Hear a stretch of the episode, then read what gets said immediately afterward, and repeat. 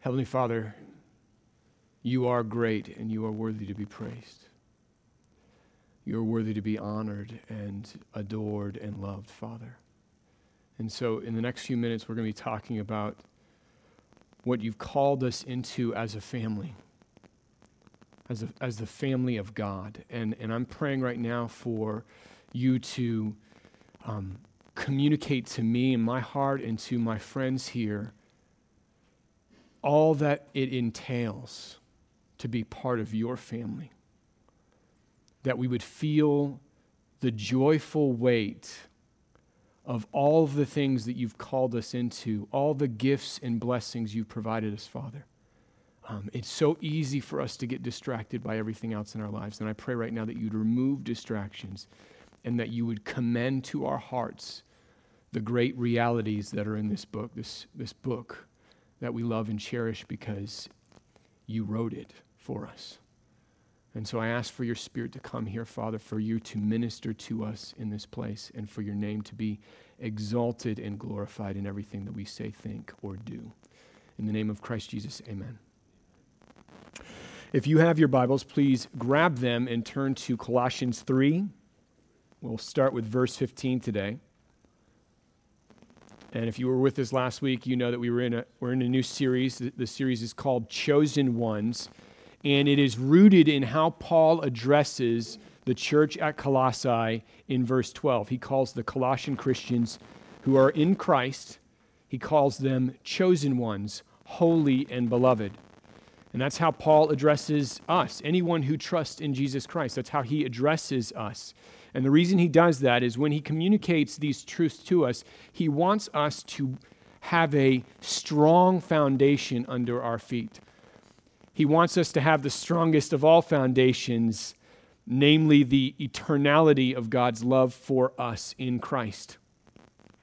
And so, as we pursue these things, the stuff that I'm about to read, the things that we talked about last week, and really anything that, that comes about in this series, it's important, it's critical for us to recognize that that's the foundation we stand on, that God in eternity past loved us. He set his compassion on us before we were born. And Paul wants us to know also that our desires and inclinations to be obedient to this or to move into the direction that he's calling us to didn't come from our own hearts. They didn't originate out of nothing in our own hearts, that they originated from the heart of God. They came from His heart. So all the good that we ever do in this life comes from His love and His good that He's done to us, which He fixed on us before, like we talked about last week, the foundation of the world. And today we're going to shift from looking at the individual people of God, which is what we talked about last week, to looking at the family of God. What is God's family look like? What are the earmarks of the church, the people who have been chosen by God? So let's read verses 15 through 17 and see how Paul handles this, how Paul engages this topic. All right. Verse 15 says, And let the peace of Christ rule in your hearts, to which indeed you were called in one body, and be thankful. Let the word of Christ dwell in you richly teaching and admonishing one another in all, all wisdom, singing psalms and hymns and spiritual songs with thankfulness in your hearts to God. And whatever you do, in word or deed, do everything in the name of the Lord Jesus, giving thanks to God the Father through him. It's a lot of text there are three major components in this passage that I want to focus on today, one for each verse. Paul says, Let the peace of Christ rule in your hearts. That's one. He says, Let the word of Christ dwell in you richly. That's the second one. And then he says, number three, do everything in the name of the Lord Jesus. So we have these three concepts, these three paradigms that the Christian family, the family of God, lives out. The, there's the paradigm of the peace of Christ, there's the word of Christ, and then there's the name of Christ, the name of the Lord Jesus. And I want to look at each of these and I want to ask some questions. Some of these questions are going to be tough. Tough questions about where we are in our pursuit of Christ, where we are in how we love God and honor God. And uh, What exactly is Paul after in these passages? Is it as easy as just reading it? Is there stuff that we should, we should see in the text, in his meaning? And how do we pursue these things in our lives? I don't think anyone's at the end of the day is going to say, I disagree with what Paul said. We're going to have the question, how do we pursue these things? So let's start with the peace of Christ and work our way down. Verse 15 says this And let the peace of Christ rule in your hearts, to which indeed you were called in one body. So when I read a, a, verse like this, the first question I want to ask is what does the author mean, who's been inspired by God, what does the author mean by the, by the phrase peace of Christ? What kind of peace is Paul talking about here? Because there's different kinds of peace. Is this the kind of peace that Jesus talked about in John 14 when he says to his disciples, My peace I give to you, not the peace of the world, my peace I give to you a peace that's going to secure them and anchor them to Him despite everything that's going to happen to Him when He goes to the cross. Is that this kind of peace? And I don't, I don't believe it is, and let me show you why. First, in this passage, Paul does not mention any threat of persecution. He doesn't, mean, he doesn't mention any kind of anxiety that is coming from the outside towards the church or even rising inside the church at all. Instead, he mentions that they were called to this peace in one body. And the one body, of course, here is the, the family of God, the church. And it would seem as though Paul is stressing in this piece unity and being of one body, being part of the family of God, especially the local family that he's speaking to, which is the Colossian church. Secondly, I see here that um, he says, Let the peace of Christ rule in your hearts. And if this peace was directed towards an outside threat or to something that was coming upon the Colossian Christians, he would likely tell them to pray for God to supply this peace because in other passages, like in Philippians, we see that exact same thing. But instead, he tells them, let it rule, let it govern in your hearts, which at least communicates to us that this is a peace that they already know to some degree, that they've experienced, but possibly it is getting dethroned in their hearts. It is getting pushed from its place of ruling because of competing desires. So, the peace that Paul is talking about here, because of those two uh, elements or evidences and others that are in the passage, is unity within the body of Christ. And I think for us, God has really blessed us at Risen Hope uh, in this season with a kind of smallness that actually helps us be united and helps us have peace without even trying for it. Uh, there's, a, there's an ease to the relationships we've got here and a closeness here that, I mean, I hope you f- feel, I hope you felt yesterday at the pool party if you were able to make it, um, that we have that a lot of churches struggle to have because of other factors. And what I want to ask, though, is this whether inside this church body or outside this church body, how are we doing about feeling united with our brothers and sisters in Christ, with feeling peace towards them, other believers? Maybe they go to a different church. Maybe they're part of a different denomination or they believe theological things slightly different than us. Um, and maybe we feel like maybe they're not doing it correctly or that they're not thinking about these things in Scripture rightly, but um, we know that they love Christ. We know that they trust Him with their lives. And so the question I have here is, is are our feelings for them governed in our hearts by peace primarily? Is it, are we ruled by a peace that they're brothers and sisters in Christ, that we're going to be with them forever when we go to see Christ? Paul obviously knows that there's a time to fight for right doctrine, for good doctrine. There's always a time to fight for that.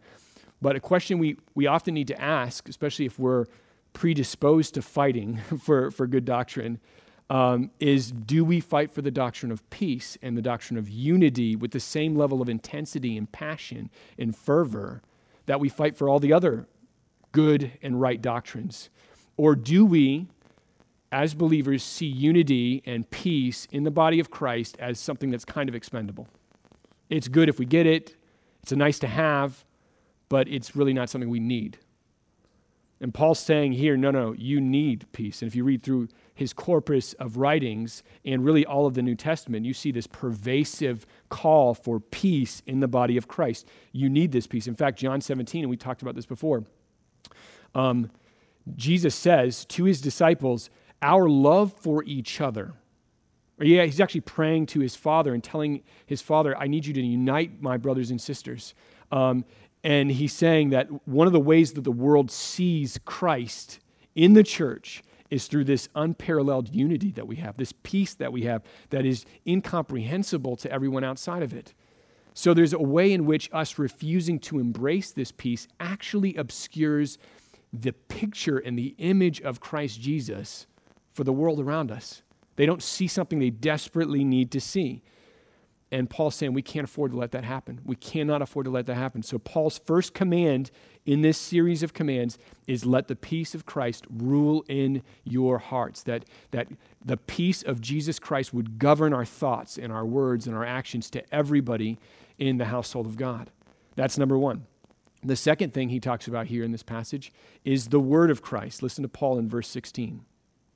He says, Let the word of Christ dwell in you richly, teaching and admonishing one another in all wisdom, singing psalms and hymns and spiritual songs with thankfulness in your hearts to, God. So, what does Paul mean by this phrase, word of Christ. What is he referring to here? Is he just talking about the words that Jesus actually said, like the actual Aramaic words that he said in this book, or is he talking about something different?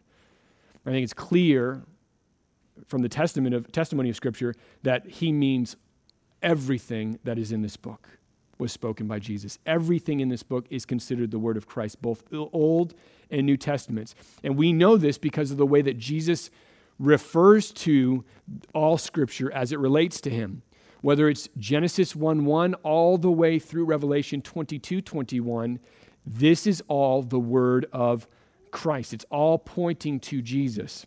In John 5, Jesus has this encounter um, with Jewish leadership, and he tells them these are, these are Pharisees, these are people who are so steeped in their Old Testament scriptures that you squeeze them and it comes out of them. They know this by heart.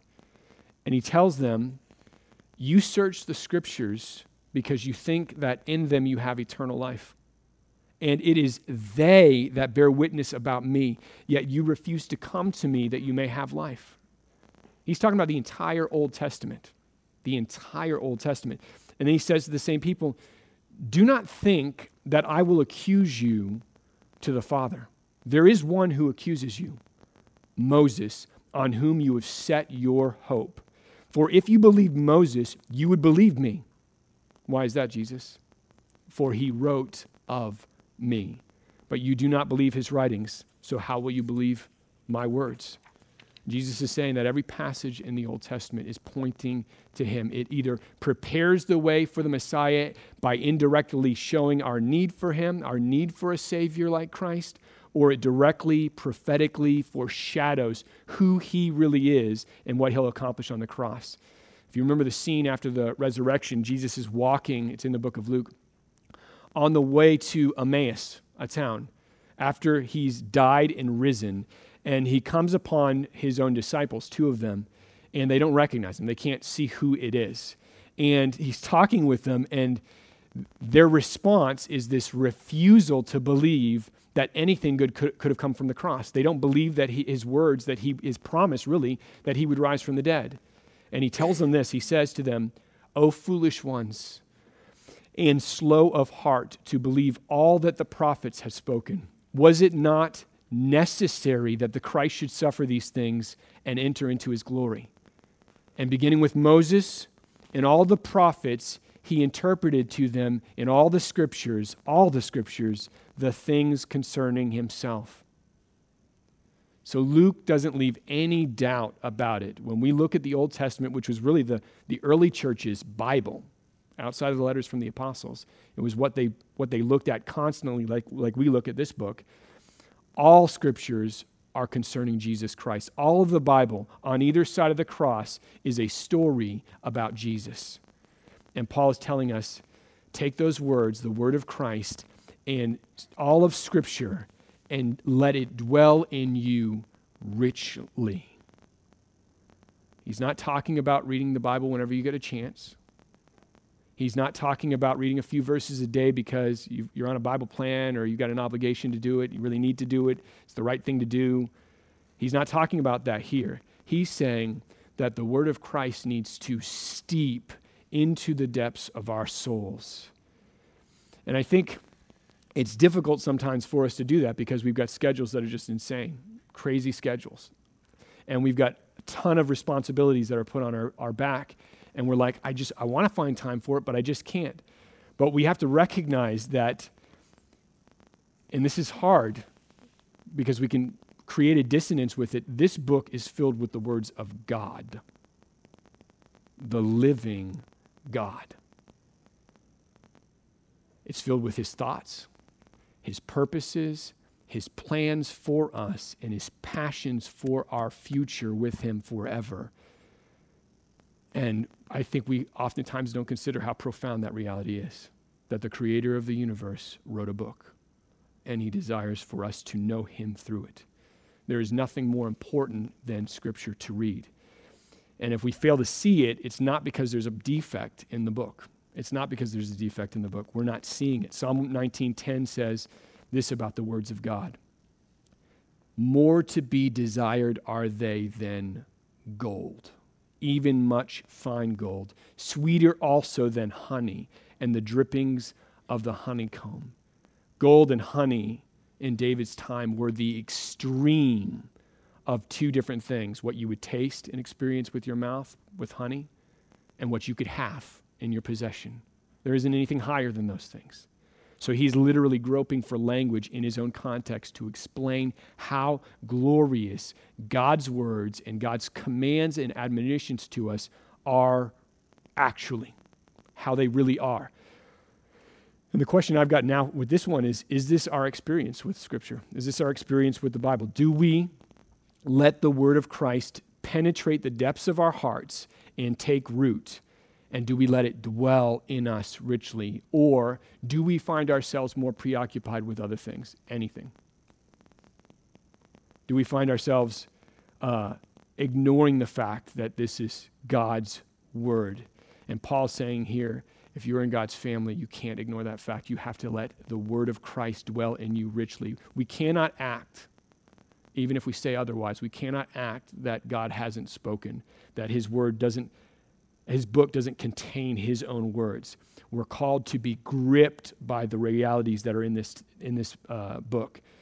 And you can tell, generally speaking, you can tell when someone has been gripped by it because they do what Paul's describing in this passage. They want to talk about it, they're overflowing incessantly with the glories that they've seen in this book about Jesus and about his work in redemptive history, and they're gripped by it, which is why Paul follows this command with what happens when the word of Christ does dwell in us richly. He says, we will be teaching and admonishing each other in all wisdom, singing psalms and hymns and spiritual songs.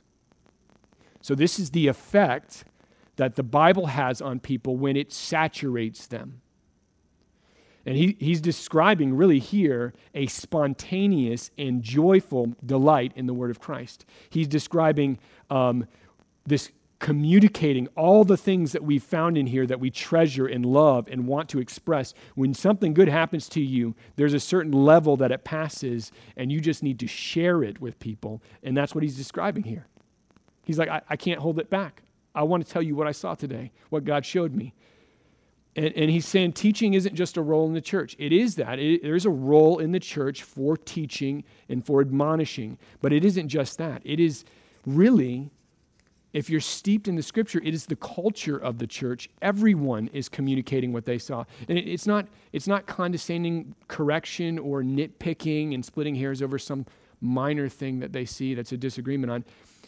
Paul's describing encouragement, sharing what we've seen with the eyes of our hearts in this book and just desperately wanting people to join us in our joy. I saw this about Jesus. I want you to see this. I want you to embrace what I've embraced as this glorious truth about Christ. And what's awesome about this passage is he doesn't just stop with sharing facts about it, making statements about it. These people are singing with joy. Look at the text singing psalms and hymns and spiritual songs. That's more than teaching. And what's amazing here is that Paul's saying there's a kind of Bible reading, there's a kind of study that you can commit yourself to that doesn't leave you just with a desire to tell other people about it, which is huge, but that in seeing the glories of the scriptures, there's, there's, there's a way in which it compels us to want to sing and praise Him and worship Him and delight in Him visibly. So think about the picture here. When brothers and sisters in Christ are so captivated by what they see in this book, what they experience when they read this book, and they're not reading it for facts, they're not reading it because they have to, they're reading it because they can't help but be attracted to the Christ that they see in here. And they respond to it in singing and in worship and in singing psalms and hymns. Because what they see in this book is that Jesus Christ is exceedingly wonderful and exceedingly beautiful. And so, if you just consider this context for a moment, what Paul's describing here, where, where we see Christ and sing Christ to our family of God, it is as though God is pulling back the curtain on eternity and giving us a glimpse into what we were made to do. And I, I don't care if you can hold a note or not, we were all made to sing. That's what we were made to do. That is the highest thing that we can do sing about Him. That's why we live. And we were made to praise Him forever. And when we experience that, when we're so saturated in His Word that this is what we want to do, this is our disposition, that's our response to what we see in Scripture. And it is a preface to an eternity of worship. Which leads us to the third command that Paul has here the name of Christ. Let's look at verse 17. Paul says, And whatever you do, in word or deed, do everything in the name of the Lord Jesus, giving thanks to God the Father through him. And so, Paul here is taking us further and deeper and really broader, encompassing everything with this, with this command. He says, whatever we do. And I take that to mean everything. The word whatever, when he says whatever you do, and him following it up again by saying do everything, I take that to mean everything that we do, say, or think. Every word, every deed. And so, how does Paul want us to handle those words and deeds? He says we do all of them in the name of the Lord Jesus. In the name of Jesus. And we might ask, well, what, what does that really mean? What is the name of the Lord Jesus? We hear it in the New Testament all the time. Do this in the name of the Lord Jesus, or pray in the name of Jesus. What does it mean? Well, at the very least, it must mean that we are trusting in Him and in the worth of His name. We are believing and trusting in Him. That Jesus is Lord and He can be trusted with my life, He can be trusted with my decisions, He can be trusted with my deeds and my words, which is a simple enough conclusion to arrive at if we've read the New Testament at all. But what is a little bit more opaque, yet I think is very implicit in this passage, is that it also means that in our faith in Christ, we are glorifying his name. We are exalting and lifting up his name. In our trusting of him, we are proclaiming by our words, by our actions, by our predispositions that he is trustworthy. He is worth trusting in. He is worth anchoring yourself onto. We're not doing it with cold hearts. This isn't a mechanical thing. We are doing it because we love him. And we are so deeply gripped by who He is and what He's done for us. And so everything in our life, every word, every deed, every thought is all under the preoccupation we have with pursuing the glory of Jesus Christ. And so those are the three commands that we see in this passage. They're the three paradigms that the family of God is called to live out in this book of Colossians the peace of Christ, the word of Christ and the name of Christ. And it's Paul's labor in this part of the letter to press this into the Colossian believers. He's already engaged them about the glory of Jesus Christ at the beginning. He's dealt with this heresy that was cropping up in here. And now he's saying, I want you guys to be the family of God. This is what the family of God looks like. But if you've been paying attention to what we just covered, you'll notice that I've left out something important. Actually, quite a lot. Jacob, could you pull up Colossians 3 15, 17 slide? You'll notice that in verse 15, Paul says that after letting the peace of Christ rule in our hearts, we are to be thankful. Go ahead with the whole passage. There we go. We are to be thankful, he says. And in verse 16, after telling us to read our Bibles and to let the word of Christ dwell in us richly, the kind of dwelling that, that leads to worship, he says, again, be thankful. He says, with thankfulness in your hearts to God. So this is more specific. It's not just a generic thankfulness. He said, with the peace of Christ, we should be thankful. With the word of Christ, we should be thankful to God. And if that was it, maybe we could write it off as a coincidence. Maybe we could say that this is there's maybe there's a subtle connection Paul's after here that we'd have to guess at, but that's not it. Paul doesn't leave it there. Look at verse 17. He says, We do everything in the name of the Lord Jesus, giving thanks to God the Father through Him, through Jesus. And so, again, there's another command to be thankful. We have three dimensions of what it means to be in the family of God, followed each of them by three commands to be grateful, to be thankful. So, what is the point, Paul? Why are you setting it up like this? Why are you connecting these three things this way? Why would God inspire Paul to put thankfulness at the end of these three attributes of the family of God? Here's the reason why. All of these, whether we are talking about the peace of Christ, whether we are talking about the word of Christ, or whether we are talking about living our lives for the glory of the name of Christ, all of these are gifts from God. They are gifts the reason we do them, the reason we can do them, isn't actually because of something in us intrinsically. The reason we can do them, and God desires for us to know this fact, which is why this, these lines of thankfulness are in here, is that is that we would know it is because of Him that we can do these things. It is because of Him that we can have the peace of Christ. It is because of Him that we can embrace the Word of Christ for what it truly is. And it is because of Him that we can do everything in our lives for the glory of Jesus Christ. And He wants us to see how awesome that is and to be grateful for it and thankful for it and to know the source that it come from, to know His profound and abundant grace in providing us with that. And last week we talked about being chosen for adoption before the world began, that God chose us for adoption to Himself, not because of anything in us, but because He loved us. And so these gifts are from our Father. And since we are His family and we belong to Him, He gives us these gifts freely. He loves us. They are ours because we are His. And because they're in his DNA and these are expressions of his character, they need to be in ours.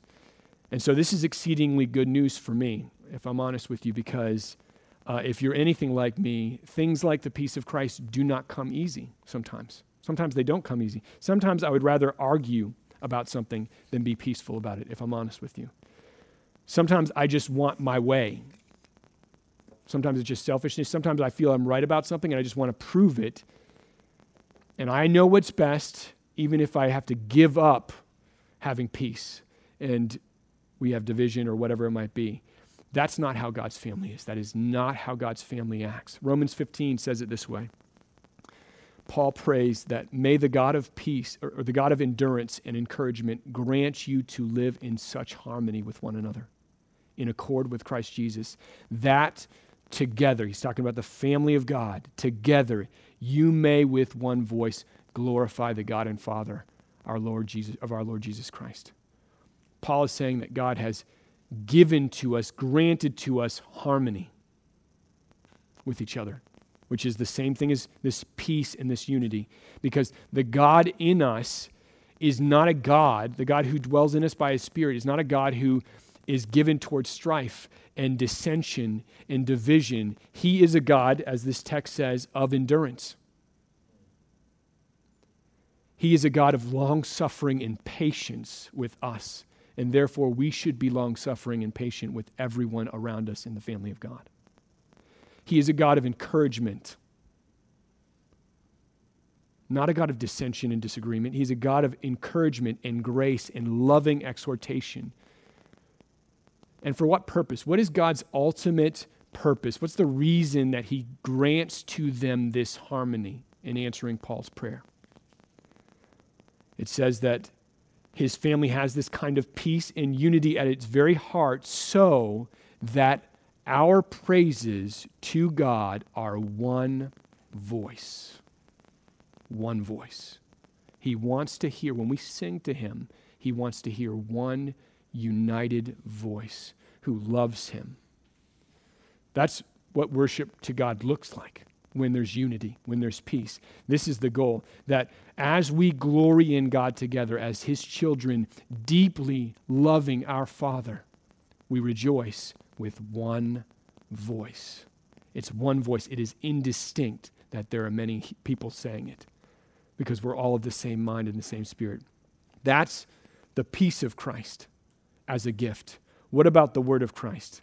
Why would Paul say that we need to be thankful for the word of Christ? What does he mean by that? Is it because, this is a reasonable thought, is it because we have an infallible book that has stood the test of running centuries that we can trust and bank our lives on? Or is it because at this point in, in our lives we have more access to the Bible than we've ever had before globally? And I would say, no, it's not those things. We should be thankful for those things. We should absolutely be thankful for those things. But I don't think that's what he's talking about here, and this is the reason why. Everyone has access to those things, not just the family of God. And everyone who reads this book, not everyone will see what we will see in it. Not everyone will delight in it the way we will delight in it. For most people, reading the Bible does not lead to a delight in God or worship for Him. For most people, when they read the Bible, they do not sing for joy at what they see. And so, what is Paul telling us to be thankful for here? The reason is actually very simple. When we look at Scripture, when we see God in the Bible, and we see how absurdly gracious He has been to us, and how His love in the gospel of Jesus Christ is so profound, when we read it and we perceive what is being written in there, we are caught up in adoration for this great God and King, and we love him. And that's not normal. That is not normal. We can call him Father after reading this book. We believe him and trust him. And, and, and it causes us, when we read this book, to sing his praises. It fills us with a kind of invincible gladness. And that isn't something everyone has when they read this book. In fact, most of the world is blind to this joy in this book. Most of, this, most of our world read the Bible and they see nothing but sentences, nouns, verbs, and phrases that mean nothing to them. But that's not true about the children of God. That's not true about the family of God. We don't just see those things. We don't just see sentences. We see the meaning underneath them, and that meaning is so powerful that it fills us with gladness. This is a gift. This is a gift. Because when we're blind to see something, I mean, really blind, spiritually blind, to see something like this means that our eyes were somehow opened. And 2 Corinthians 4 tells us that very thing.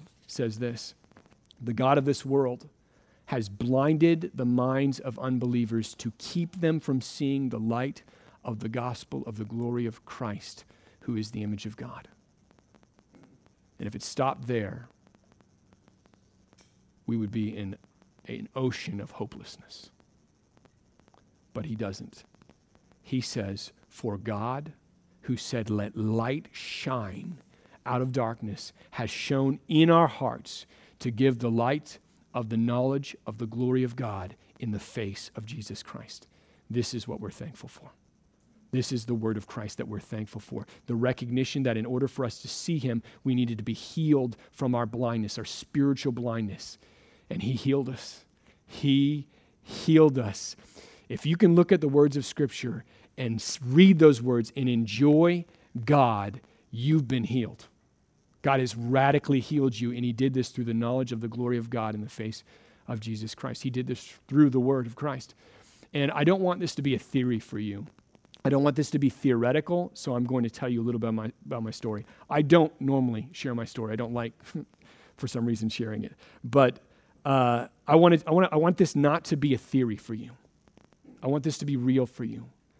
I lived uh, most of my life in the church, but about 17 years old, I took a 180 degree turn and made a beeline in the opposite direction.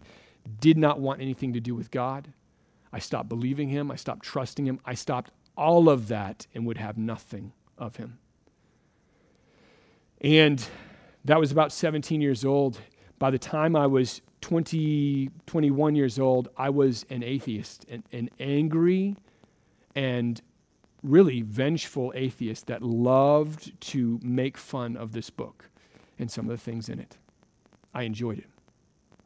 And God, in His gracious mercy, still pursued me in all of that. And when I was about 27 or 8 years old, so about 10 years of this went on during my marriage with Rachel. About 27, 28 years old, I finally got to the point where I was doing certain things to comfort her and to sort of be a good husband, try to be a good husband, that I didn't really jive with what I believed.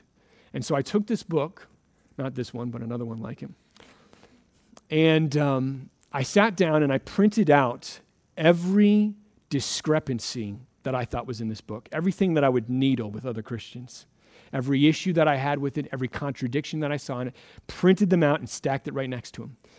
And I put the book, book down I said, okay, here's the deal. I'm not going to live a contradiction anymore. I want you to show up. If you're real, if you're real, God, then it shouldn't take evidence over here. I should be able to know it by reading this. If you've made me and you made this, I should be able to see this. I didn't know that passage in, in, in uh, Corinthians. Never read that passage before in my life. But I can tell you, starting at Genesis 1 1 and reading through the entire Bible, God showed up more profoundly than he's ever shown up before in my life in any context. This is not theory. There is something like the light of the knowledge of the glory of God in the face of Jesus Christ. And we, we engage it by reading words on pages where the reality of God begins to penetrate our hearts. And we're not convinced by evidence out here. We are convinced inside our hearts that not only is this God real, not only is He real, but He loves me. That doesn't happen unless there's something supernatural going on. And that was my story. This is real. This is not, this is not something that is just theory or fancy words in this book. This really happens to people. The reason you love Jesus right now isn't because the evidence just suddenly swang in one direction. It's because he's commended himself inside the deepest part of your hearts and you love him. You enjoy him. That's number two. Number three, the third thing. So, how is this a gift from God? Whatever we do in word and deed, we do in the name of the Lord Jesus. How is that a gift? I mean, we're, we're the ones doing it, right? How is that a gift? Well, think about this for a moment. Can anyone do that? Can anyone live for the glory of the name of Jesus Christ in word and deed? Like an unbeliever. Can an unbeliever do that? They might be able to fake it for a long period of time, but I think we all know that without loving Christ, without trusting Christ, there's no way someone could really do it or sincerely do it. It is, for those outside the family of God, impossible to do this. It is physically impossible for them to do this. It is impossible to live for the name of Christ without a desire to pursue Him and love Him, such that we authentically and genuinely would give up anything for Jesus. We would give up anything in our lives for Him. And this kind of living that Paul's describing is living in such a way that it shows that every word or deed, in all of those things that we do, Jesus Christ is our highest treasure. He is the highest and greatest treasure. He's the thing we delight in most. And uh, interestingly enough, this is the key to obeying all three of these commands. If you think about it, when we feel the desire to fight, instead of pursue peace, does that show Jesus, who governs all things, especially the immediate situation you find yourself in? Does it show that Jesus is our highest treasure? It doesn't. We are deviating from him being our highest treasure. Or do we read the word and speak the word of Christ in such a way that people look at us and say, you know what? There's something different about you. When you talk about this Jesus, I can see that you love him more than anything else. I can see that you love him more than anything else. And our, do our actions show this? Like, do our, does our disposition show this? All of this hinges on our desire for Christ because our life will tell others what you treasure most. It will, t- my life will tell other people what I value highest. I don't need to communicate that to them in words. They'll see me. They just need to watch me, what I do, what I say, how I live my life. It's impossible not to. And so that's where we fight for these things. We fight for them at the desire level. We constantly put Jesus in our heart, in our mind, in our action where he deserves to be. and this is impossible for the world to do. This is only something that the family of God can do. And so that is why we give thanks to God the Father through him. We give thanks to God the Father through him. This is where I want to close today, those two words through him. Why mention Jesus in this part of the text? Why not just say we give thanks to God the Father? Period. Why mention through Jesus? What's the point? Here's the point Jesus is the only way that anything we've talked about this morning is possible. He is the only way. We mentioned it last week. Our adoption into God's family and our being chosen from before the foundation of the world, all of that hinges on Jesus Christ. All of it hinges on the cross. That's what through him means. Jesus Christ and our union with him, which Paul has been laboring since the first verse of this book. All of that happened through the cross. And here's the deal the cross of Jesus Christ is the center of human history, period. If you're ever curious why we end every sermon with the gospel or why we participate in communion every week, it's because Jesus Christ is the center of everything we do. His cross is the center of everything we do at Risen Hope. It is impossible for me to overstate or exaggerate how important Jesus Christ is. It is impossible. There is nothing more important than the cross of Christ. Without the cross, every single thing in this world is pointless. And I say that full well knowing all the things in this world that I treasure and love. It is pointless. Think about it. Without the cross, we are all sinners, separated by God, from God, by our love for everything but God. And we are in that state fit for only destruction. We are poisoned by our devotion to the fleeting pleasures of sin. And all of our lives, in that moment, in that state, are on a collision course with God's just and holy wrath unless something dramatic happens, unless something changes everything. And that's exactly what the cross of Jesus Christ did for each one of us. The cross is the greatest single act of love that has ever happened and that will ever happen. There is nothing like it in the world, nothing. That God looked down upon us in the middle of all of our mess and our sin and our brokenness, and He tells us, I love you. I love you, and I want you in my family. I want you in my family. I will pay the highest price to get you into my family. I will give my own life for you to be in my family. And that's what God did through Jesus Christ. That's what, that's what the cross means. That's what our adoption cost. And do we feel the weight of that? Do you feel the weight of what happened there? Because there's an entire world out there that doesn't feel that weight, doesn't care at all. That everything we are right now, even just as human beings, is because of God's mercy alone.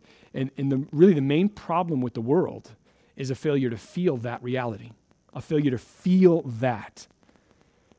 Yet, for those he has set his love on, those who are in his family, those, those who he chose, we look at the cross and we can say, That is love. That's love. He loves me. No one would do that for me unless they loved me. And for us, it is the most important event in history because it changed everything for us. And some of us in this room probably need to feel the weight of that today. Just feel the weight of what he, what he accomplished on the cross. Because when you do see that and when you feel the weight of that, that's when the peace of Christ becomes a reality in your life, something you want to strive for. That's when um, you become insatiably hungry and addicted to the word of Christ. And you're like, I, I honestly don't know what's wrong with me, but I, I have to read this. I need to read this. I want to read this. And that's when everything in your life becomes a theater for God's grace because in word or deed, you do everything for the sake of the name of Christ. Everything we do, everything we do, we do for the Lord Jesus. So, one thing I want to tell you, and I just want to communicate it very clearly, so I'm just going to say it in a sentence God loves you more than you can possibly know. He loves you more than you can possibly understand or know, which is why it will take an eternity for us to experience it. He loves you like that. And these gifts, these three commands, are an invitation into a joy that is only experienced in his family. And if your faith is in Christ Jesus, they are already yours. They belong to you. So, as a body of believers, let us press on to make these our own because they're already ours. They are ours in the family of God. And that's going to be my prayer for today. So let's pray real quick and then we'll worship.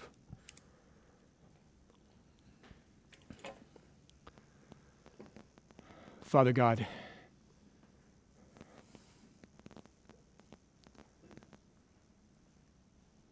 there's a level of practicality to these things that we can see immediately. The peace of Christ, we want unity. The word of Christ, we know that we need to read this book. We want to. And we want to do everything in word or deed, glorifying and exalting the name of Christ Jesus. We want those things, Father, but it's tough. It's so difficult. There's so many distractions. There's so many things that are fighting for our attention. There's so many competing desires in our own hearts that would keep us from experiencing the fullness of what it means to be in your family, Lord. And what I'm asking right now is for your gracious, supernatural hand as we as we participate in communion, Father, and as we enjoy worshiping you, Father, that your gracious hand would come in and penetrate the deepest parts of our soul and our being, and that you would grant to us all of these things, Father, peace, the peace that is only found in Christ Jesus, a unity that is so unorthodox and unexplainable, um, inexplainable for the world, Father, and that we would be addicted to this book, Father, that this would be our life, that we would wake up every morning or go to bed every night or spend every lunch, whatever it looks like, Father, pressing into your word, not as an obligation, not as a checklist thing, but because we just want a, a, a, glimpse of your face. We want one look at our Father. We want to see you one, t- one last time before we go and do the other things that we've got to do. And Father, that we would, in our hearts, the deepest part of our hearts, that we would feel compelled to let the glory of Christ Jesus dictate every word, every thought, every action, every disposition, Father, that you would do that in our hearts. We give you all the glory, Father. I'm asking right now for you to do this, for you to, and I'm pleading with you for you to, for you to come by your Holy Spirit and grant us these things. I know that you can, Father. In the name of Jesus Christ, amen.